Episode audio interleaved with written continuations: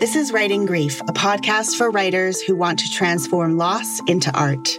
We are your hosts, Rachel Thompson and Melly Walker.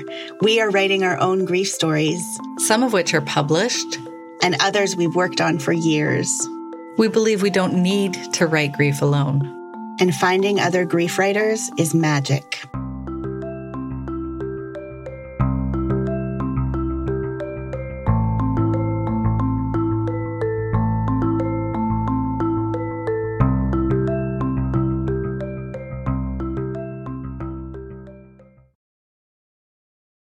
Welcome, grief writers, to another episode of the Writing Grief podcast. In this conversation, we begin and end really with the question of self pity and its place in memoir writing or writing that's meant to be read. We dig into topics in our own memoirs in progress, and as a result, we'd like to issue some content warnings for this episode because we deal with pregnancy, child loss, childhood trauma, mental illness, and lightly with suicide.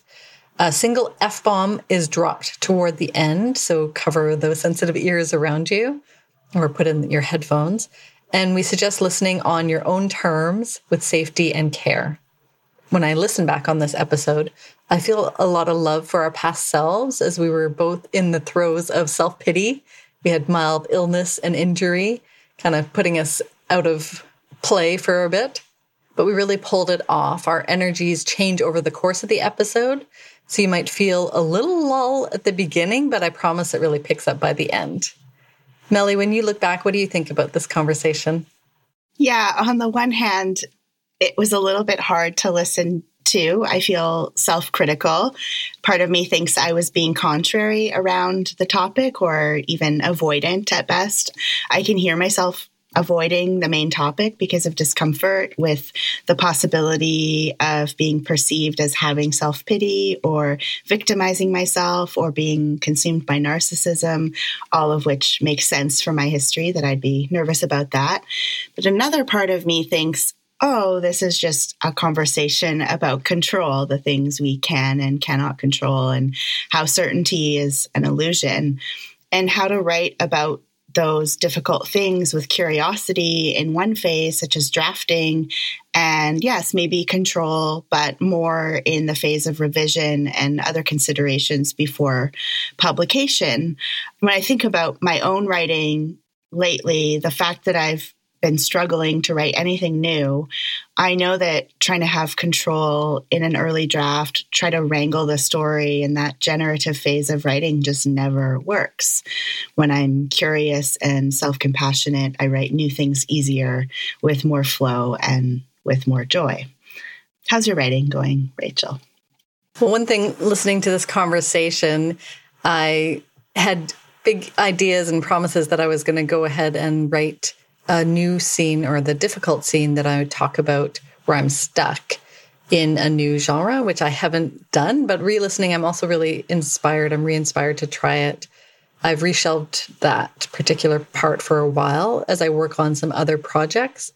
And I mentioned that too, just as I think it's part of a healthy writing practice too, to reshelve things if they are kind of challenging. And But that doesn't mean you have to stop writing entirely, that there are other things you can turn to. And the method that you introduce in the episode Melly, and that's part of the assignment, spoiler coming up, feels like the most possible way for me to re enter into the difficult scene.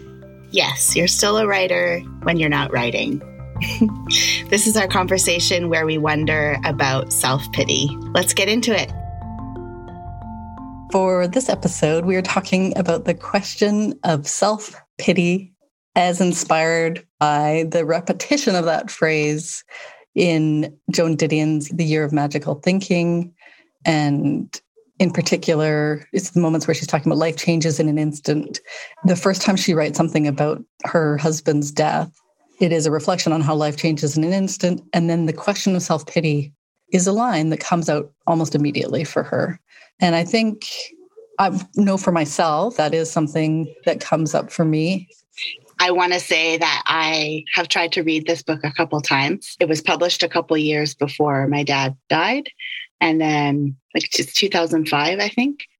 And so I've tried, anyways, I've tried to read it a couple times and I haven't finished it. I don't know if I'm like scared of it or something, but it's on my bookshelf. So maybe I'll read it after this. yeah.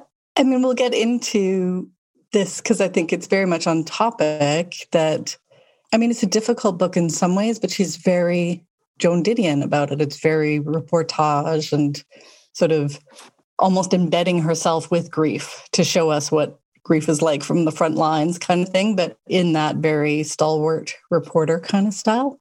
The quote at the beginning is life changes fast, life changes in the instant. You sit down to dinner and life as you know it ends. The question of self pity.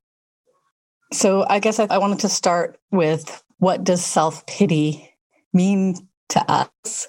What does self pity mean to you? I should mention too, we're both recording this in states of injury and illness, mild illness. I mean, I have a cold, or I'm getting over a cold. And Melly's, I hope it's okay. I mentioned that you've injured your ankle. And so we were both kind of in that state of self pity that you get into when you're feeling sick, inconvenienced, sick, and injured. So that is one form of self pity. But then when it comes to grief, and I guess also that's one form of grief too. I expected to be well. And you expected to be able to move around yesterday. Self pity. Yeah, I injured my ankle. I had plans for my day, and those plans did not come about because I was injured. And it occurs to me as you're saying that maybe that is part of grief is, you know, the future self that you thought for yourself doesn't happen. And I mean, that's what Didion is saying is it life changes in an instant. You know, you thought you'd be having dinner one way and then you're not. And in yeah. terms of what self pity means, I'm not sure if you were throwing that to me yet or if you wanted to define and clarify more. I can go first because I've written a few notes on, I think the self pity is that voice of why me? Why now of all times? Like exactly because you were expecting something. It's a feeling of discomfort, but I think it also, in one of those paradoxical ways, is also a feeling of comfort or can become a feeling of comfort, especially if you've had a lot of disappointment and that sort of something maybe that started for you early on, maybe is those expectations not being met. I think self pity is about giving up control and responsibility for your life. Yeah. And I know when I'm feeling self pity, it's often like the world is against me. It's like a real moment of disconnection where I think there's only I and I am suffering. Yeah, I think the expectations ruined is a big part of it. This is not what I envisioned for myself. And I think, yeah, self pity does kind of imply a kind of like laying down and saying, go on without me kind of a deal. I don't know. I feel like it's important for me to say I live with chronic pain, not just twisting my ankle. I have lived with depression for 14, 15 years at this point in terms of, you know, unofficial doctor intervention and naming of it. So I'm nervous about pitying myself because it doesn't help with the feelings of the lack of vitality. But at the same time, there is also a kind of narcissism in saying it's not about me. I'm fine. I don't need to feel self compassion. I don't deserve to feel self compassion, or I've spent enough time grieving already, or, you know, there's a lot of grief that goes along with being depressed and having physiological symptoms of trauma. Yeah, I hear you. And I think that's probably also why I start with these kind of temporary you know, mild, more inconvenience type of injury, because a big part of me does really rage at the idea that we're not allowed to pity ourselves at sometimes too. Like sometimes we don't have control and we don't have responsibility. The word pity is, I think, I guess I have to acknowledge that I'm uncomfortable with it because it's like the difference between sympathy and empathy. There's something about a sense of power or lack of agency or something like to feel sorry for someone is to sort of there's kind of like a hierarchy assumed that you're sort of better than them or that you have you're better off than them and so i guess i'm acknowledging that the word pity is i don't know it's given me a little like itchy feeling and i wonder why am i uncomfortable and then am i just doing a word thing where i'm going well what about self-compassion when really I'm just like uncomfortable discussing the topic because I'm so afraid of victimizing myself or saying, you know, I don't deserve this or any of that because, you know, I was sort of raised to keep going, which did help me when I needed to survive things. But later it turned out to not be such a great coping skill because it just accumulates and there's like a backlog of undealt with grief, really. I want to interject because I just want to lose those two ideas. And I think this is maybe what we can talk about is the binary then self pity and resilience. Are those two the opposite ends of a spectrum? And then also, I think it's so important what you said is like not acknowledging things and not being able to kind of let grief and sadness and loss kind of move through the body. I mean, that's the thing that self pity maybe does. It like lays you up in bed mm. and mm. forces you to take pause and kind of remove yourself from life and not keep on in a way. I also really value that about myself resilience, that I was able to kind of get up from hard experiences and survive them. Mm-hmm. And that has given me more strength and resilience to draw from and go, okay, I've survived worse when I, you know, faced with adversity. You know, I still lay down and say, woe is me when I'm sick. But I also think there is something about sort of healing and taking that time.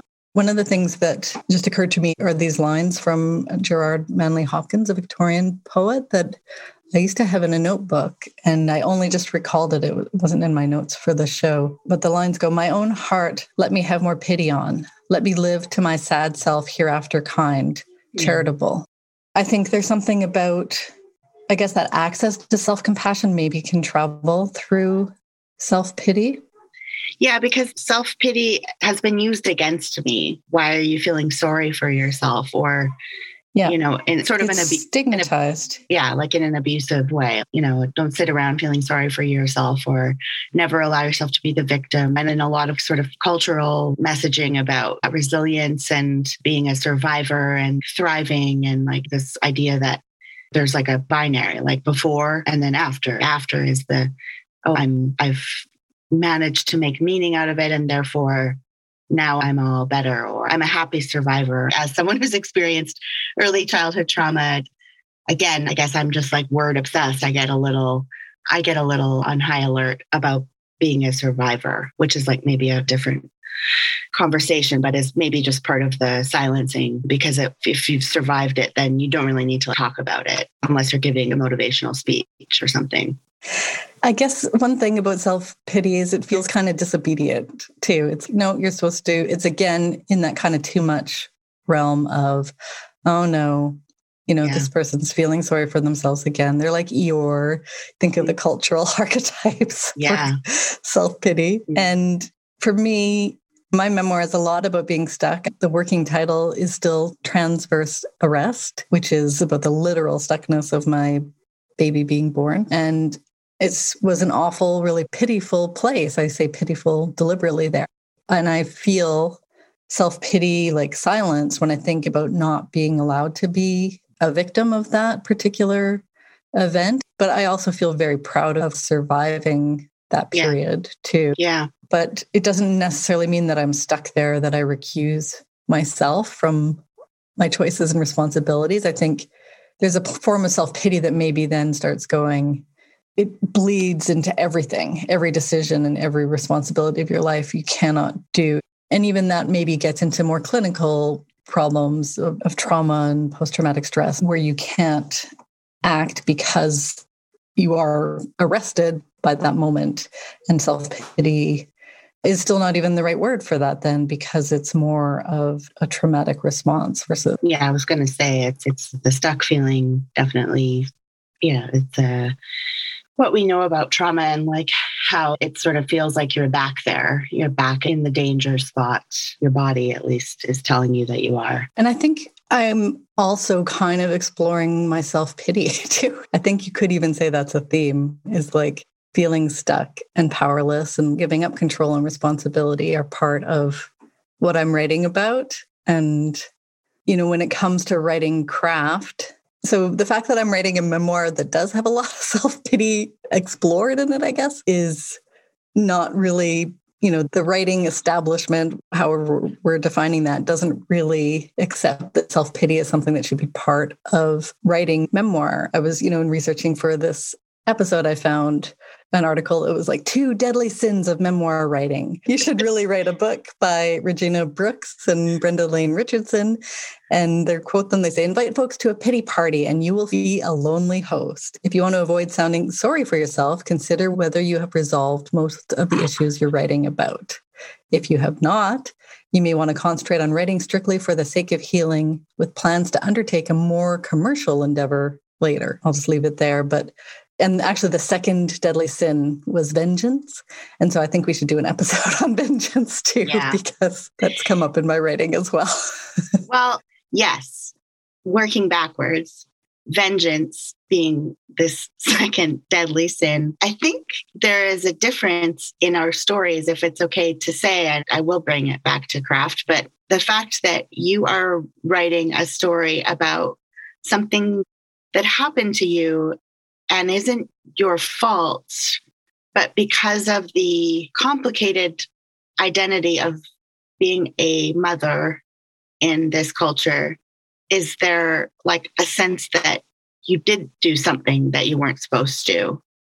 Like that you oh, could yeah. have stopped it. Whereas in my case, like with my trauma, I was a child. And so I get to say, oh, well, I was just an innocent child, which, you know, has taken me years to say, by the way. But like that you know, sort of self pity is about something that happened to you, but is also there's this sense like you could have stopped it. And so the pause is about like figuring out how to live with things like guilt. The other thing is invite folks to a pity party. It, it sort of sounds like one of those how to be a good housewife instructionals, you know, make a jello mold and make sure you have cocktail glasses. And I like the metaphor because you, you are inviting someone in to your world when you write memoirs. So I understand that. And I definitely agree with what they're saying, you know, writing for healing. And, you know, we've talked about that. But then, you know, I'm looking at the text from that quote in front of me and I'm seeing the word resolved and avoid and triumphed. So again, I totally agree that things being processed and like having a sense of understanding meaning because you've gone through it or time or, you know, all that stuff. But at the same time, there's still this idea that, yeah, in craft, it is looked down upon that you would say, this really hurt me. Isn't there a way in a genuine way to say, wow, this really took me out, you know? To live my sad self hereafter kind. One of the things I think both of us, and I remember, I think you've already been mentioned this, that I was telling you that, you know, there could be more compassion for the speaker in your writing. And I think it's the same for me too, is like accessing that compassion because it really is easy to internalize and you're bang on about there's just a lot of judgment about choices around childbirth and delivery too.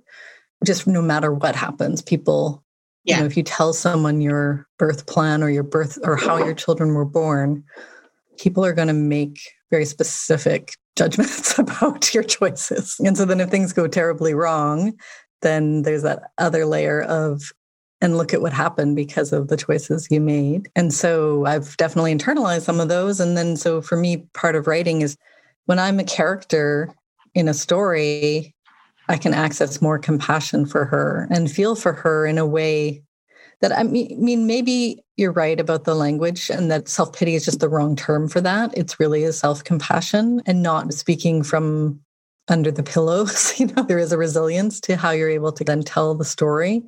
I do kind of feel like just being able to write a story is an act of resilience anyway, that people who are fully self pitying aren't writing memoir. Yeah. I remember you saying that I need to do a revision step of self compassion. And I can understand it when I look at other people's stories. Like sometimes in early drafts, there'll be someone describing something very difficult with a lot of grief around it. And then they'll kind of put a throwaway line in there. Oh, well, you know, it doesn't really bother me now, or, you know, I'm, I've triumphed over it, or that was then, this is now. I mean, the whole point of these stories is that they leave an imprint and they change you. And so accepting that is like, yeah, maybe self pity is a step. And again, not to like healing from grief is not linear. And that's what's very disorienting about grief, you know? Yeah. And I guess I'm wondering if in the time that we're in, and, you know, more people experiencing grief because maybe they hadn't before they lost everything, you know, their normal lives in this pandemic. Maybe that expectation can start sort of slipping away that it has to be that your memoir has to be tidy, that your memoir has to resolve in a certain way. I definitely read pieces that we talked about that are not processed and feel really raw.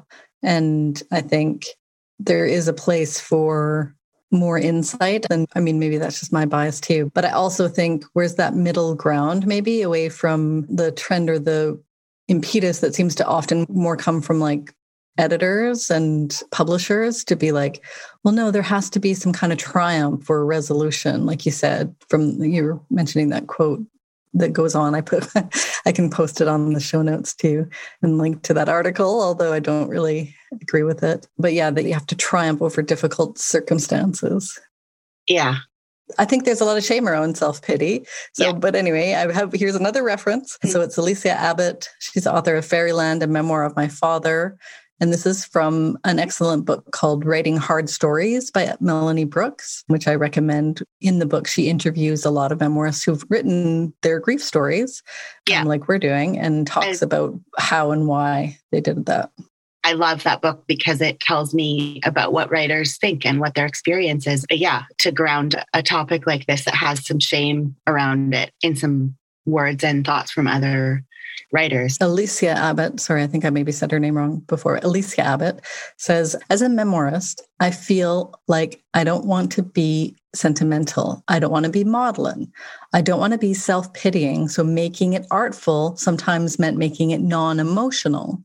But then she goes on and says, but there were other times when my writing failed because it was not emotional enough.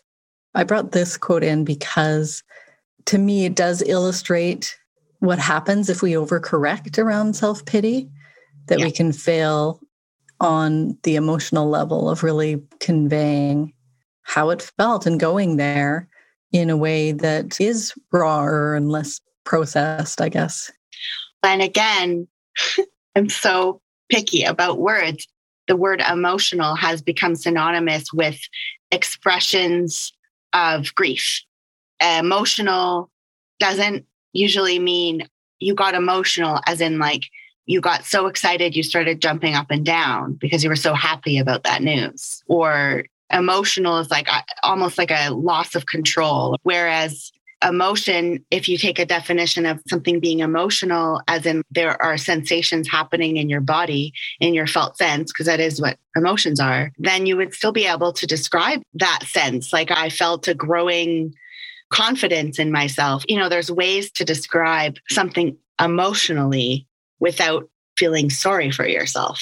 I love this quote because there is something missing from art if there isn't perspective or a sense of control, even if you want to say a craft perspective. But then, yeah, the overcorrection is then you're intellectualizing it. Still, it's impossible to have a perspective without having filtered it through your emotional body, is the other thing. Otherwise, I mean, I've done this. We're just walking around like heads floating with a body dangling below us. And at the same time, as I'm taking exception to all that wording, I also am like, yeah, no, sentimental. Like there is a tone, like there's a way in which someone is kind of circling the drain or something. Like it doesn't feel like it has momentum or movement. And maybe that's the distinction like we want to see someone move through, around, over, not in get over, but you know, like we want to see someone move through something. We want to see the moments of stagnation and the pause to know we're not alone, I guess. Grief doesn't always sit in one spot.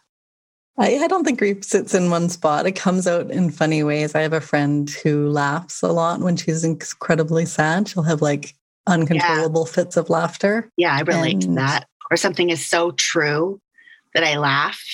Yeah, it's inappropriate sometimes, but I love it. You had asked the question what's the difference between honoring one story and trauma and mm-hmm. wallowing in the humiliation of not being seen?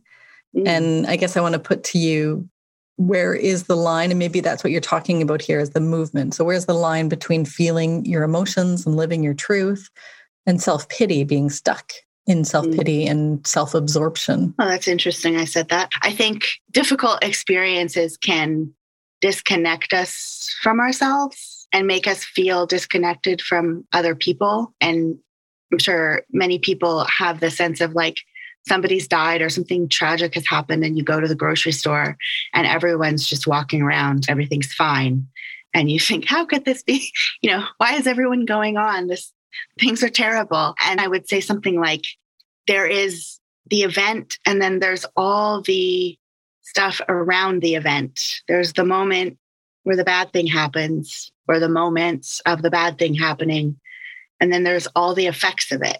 And that to me is like the kind of memoir I like to read, like to see someone's behavior, like they're acting out or they're having trouble at work or you know their marriage suffers or they keep injuring their feet because they're not grounded because they refuse to admit that they've been affected by this thing and wanting to be seen as like essential to belonging and so i don't know if it's oversimplifying to say that memoir is like showing the sort of part of the repair. But then the act of writing a memoir is saying, I want to be seen, or I'm willing to be seen, or I'm willing to make myself into a narrator or a character to be seen. And I don't know if that's the same for fiction writers too. Is that the same for poets? Maybe it is. Maybe that is just artistic expression. But owning your story is important and yet it doesn't define you. Oh, that's a confusing little circle I've got myself in.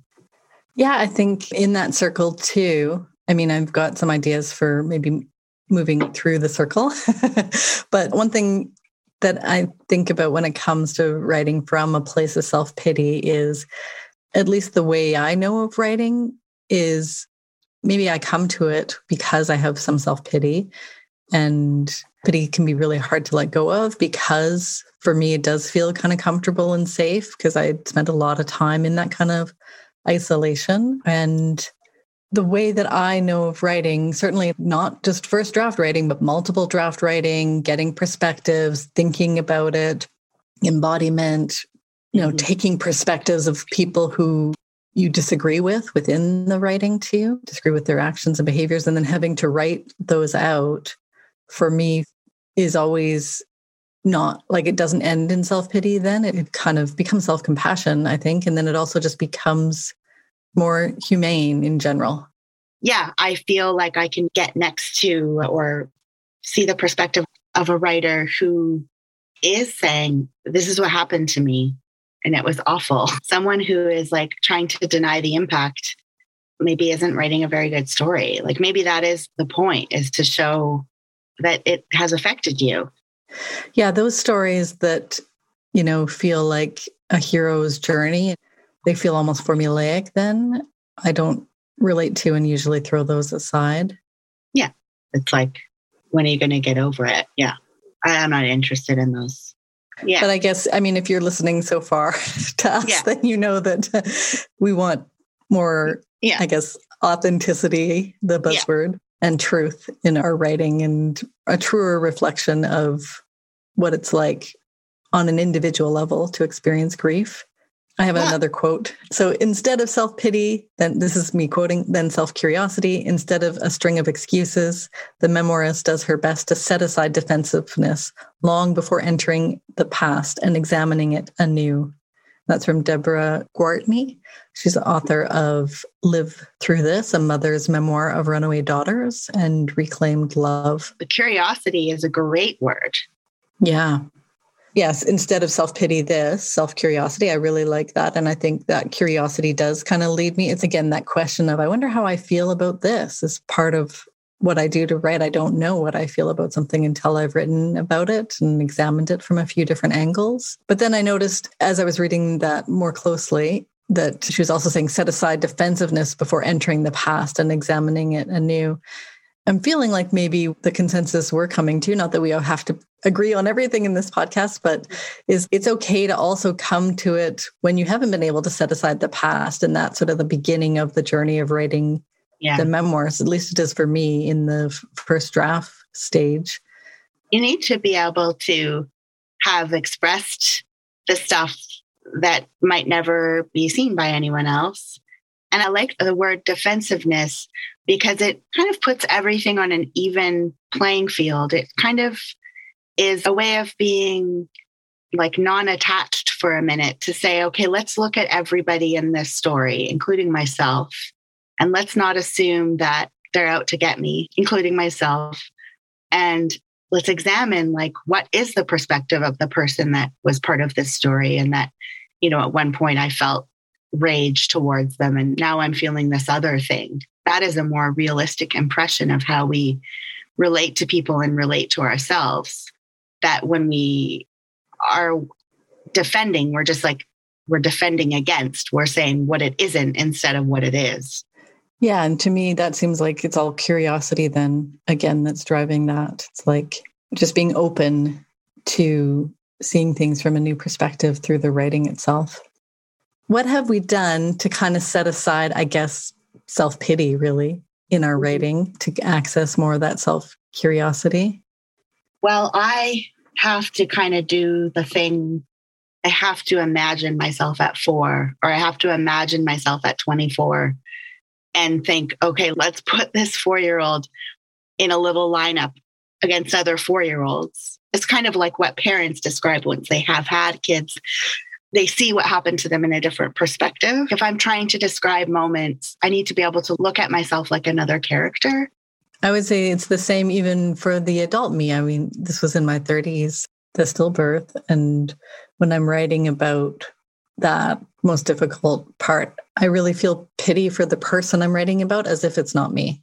Yeah. And like there's sympathy and understanding that it wasn't her fault, that it's terrible yeah. how lonely and broken she feels. Even just now, I'm like emotional, but in a way that's really not self pity. It's, oh, I feel bad for that other person.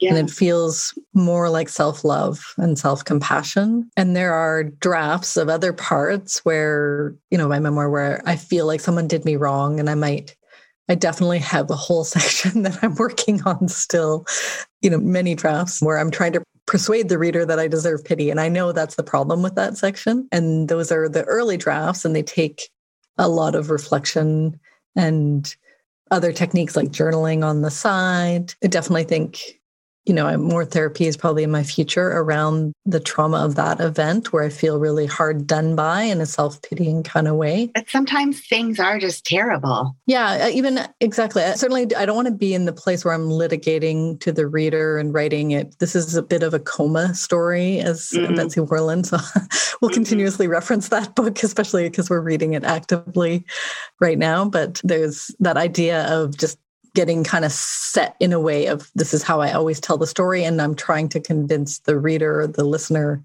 of something by telling that part of it. And so I want to get beyond that. And maybe the problem isn't necessarily self pity, or maybe the problem is actually that I don't have the confidence mm-hmm. that I deserve that compassion mm-hmm. and care. I was yeah. even going to say, too, that the act of writing about it is a form of permission to feel what you felt. I appreciate that. You're giving me a mini insight about this section because it's also because there are other people involved, my mother. Uh-huh. And so uh-huh. there's like a dominant narrative to that too that I feel like I'm fighting against more where uh-huh. there's a family story of what happened to me. Yes. When, regardless of whether people were present or not. Yes. But in this case, people were present. So then, you know, it's a much more firm story of what happened. Yeah. Whereas if something, a more kind of internal grief, like maybe chronic illness or, you know, maybe even like an old death, so to speak, like a death that happened before a lot of your social group was formed. And so the people that are around you don't really know. And so you kind of get to have control over how you tell it. But then, yeah, there is always this thing about how you get into this automatic mode where you're telling it the same way. And I mean, maybe that's where, yeah, like you said, journaling. I mean, there's going to be so much that nobody sees. And it maybe again, that is part of the process. No one's watching, right? No one's going to read it. I mean, I could stand to do that. I could stand to say, wow, I really got fucked over. Wow. I will even feel it when people talk about their fathers and they'll say, oh, my father's so annoying, or my, you know, I mean, there are annoying dads, I'm sure, but like also sometimes I'm like, wow, must be nice to have a dad that calls you and cares. You know, I, there's a jealousy that happens. And maybe that is part of the self pity too, is to say, yeah, I am envious. And that's like a normal response. I'm not living there. That's not my address, but as part of it. And maybe this is one of those things where, you know, I use this prompt sometimes I'm supposed to feel this, but I actually feel this. I'm supposed to feel empowered by this experience, but I actually feel like pissed off. Or, you know, the family narrative is this, but sometimes I just want it to be that I'm not okay. I mean, there's a kind of a fantasy about being able to relax into pain. I know I'm not the only one who's fantasized about being so sick that I have to submit to it, even yeah. though that's like my worst fear there are some times where I'm like, oh, I just wish I could just rest and I wouldn't have to keep going, which is, you know, not a good sign in terms of suicidal ideation, but I know I'm not alone in that. Yeah, I wonder if it's also then people will really see that mm-hmm. I'm hurting, right? Yes. Versus it's undeniable. Yes it's undeniable. Oh she's on bed rest or you know everyone will be able to see that this is real for me and that i'm not over it and that i'm not okay. And yeah so i think journaling for sure. I yeah drafts a list of all the reasons i'm not supposed to tell this story. I mean even playing out the responses of people that know me and are part of that story and are going to take exception with my version i know it I know those mm-hmm. people exist and I've let them take up a lot of space in my mind for a long time. And actually, I have allowed them to stop me from writing and exploring the truth, let alone, you know, what the critical side of me says, well, you know, I'm lying or I'm trying to say one definitive truth, which I'm not. I'm just, I'm in this exploration place where I'm just want to know what happened. I want to make sense of it. You know, when I say that, I'm very hard on myself. So there's a critical part of me that's observing all of this and going, oh, well, you better make sure you don't come off as, you know, feeling sorry for yourself. But at the same time, I say that and I just felt so compassionate for myself that if someone else was saying, I just want to explore what this meant, of course, that's why I read memoir. I'm like, yeah, tell me what this meant. I'm confused too. What could this mean? Yeah. I mean, listening to you, I feel angry on behalf of my friend to go, how dare someone say you can't write this because somehow it's feeling sorry for yourself? It's just so silencing. Yeah. I do feel like connecting with other people like having really good early draft readers who have mm-hmm. compassion for you and get you and your writing. And i totally recognize it's hard to find those readers too. Mm-hmm. all the layers about grief and how people shy away from that and trauma.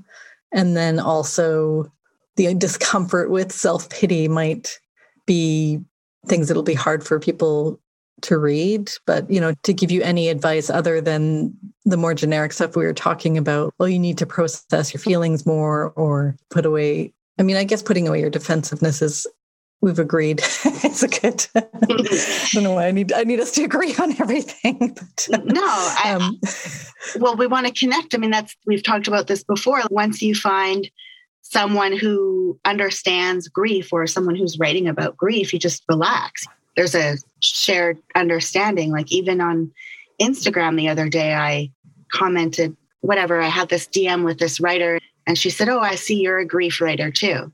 And I had only mm-hmm. recently put that in my little Instagram bio. And I felt weird about it when I did. And then I was like, oh, actually, no, this is great because it's like a shorthand. Yeah. She's writing grief too.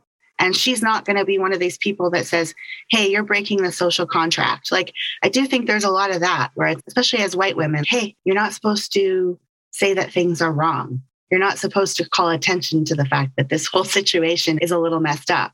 And that's the please comply with the story. Please follow along. Please stuff your feelings because that's what I'm doing and how dare you. Once you know that someone has done that kind of considering where they've been willing to break the rules, I feel more comfortable with them because I know they're not going to say, Why are you bothering with this? Can't you just write a good short story or, you know?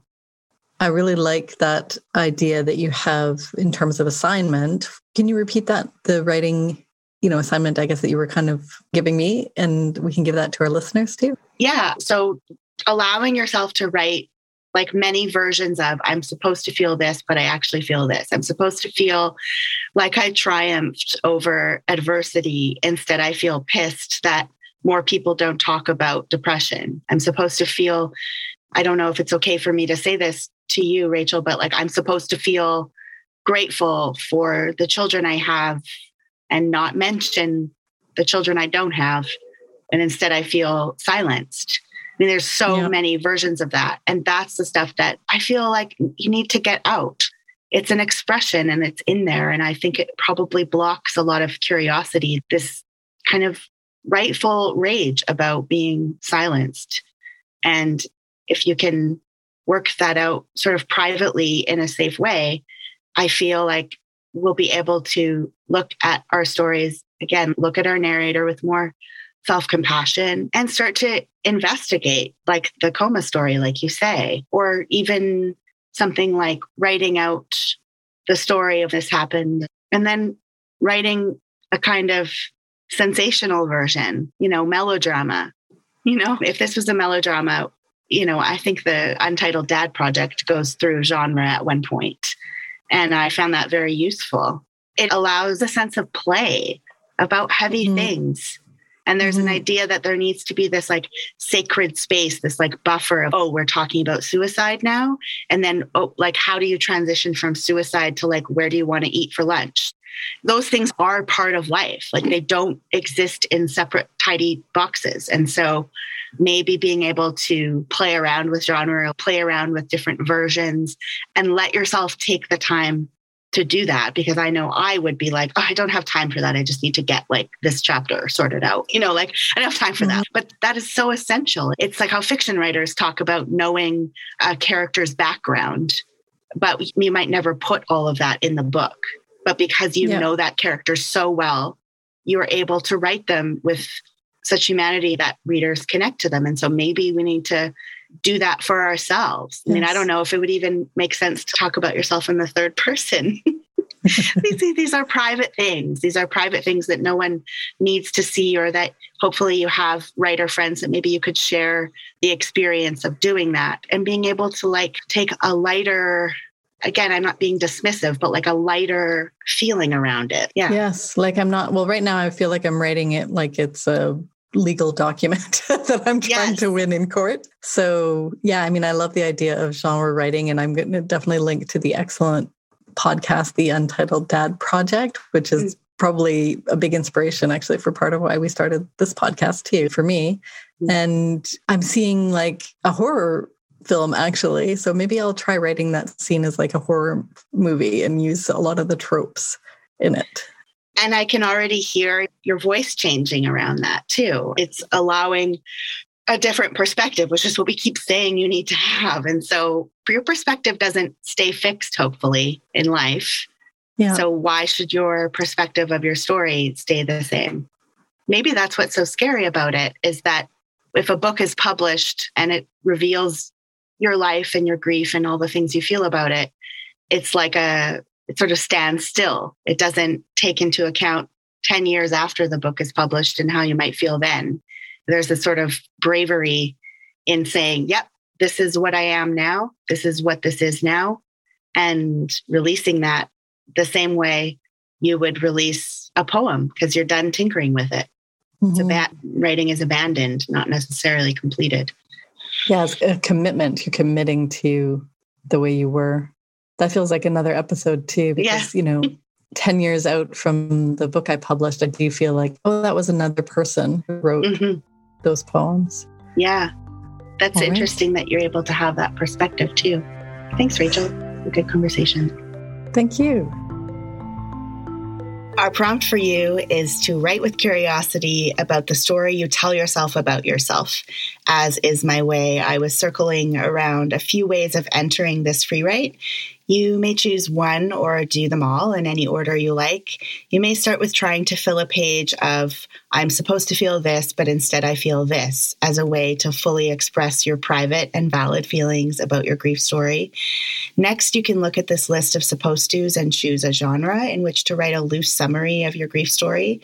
Rachel was going to try writing her grief story as a horror. You may also try a melodrama, like a soap opera or a reality television show, maybe a fairy tale, a science fiction or maybe write yourself as a private detective in a mystery, a gumshoe investigating a family secret. And of course, there are many other genres that might pop for you and allow you to find another perspective and maybe even have fun writing about hard things.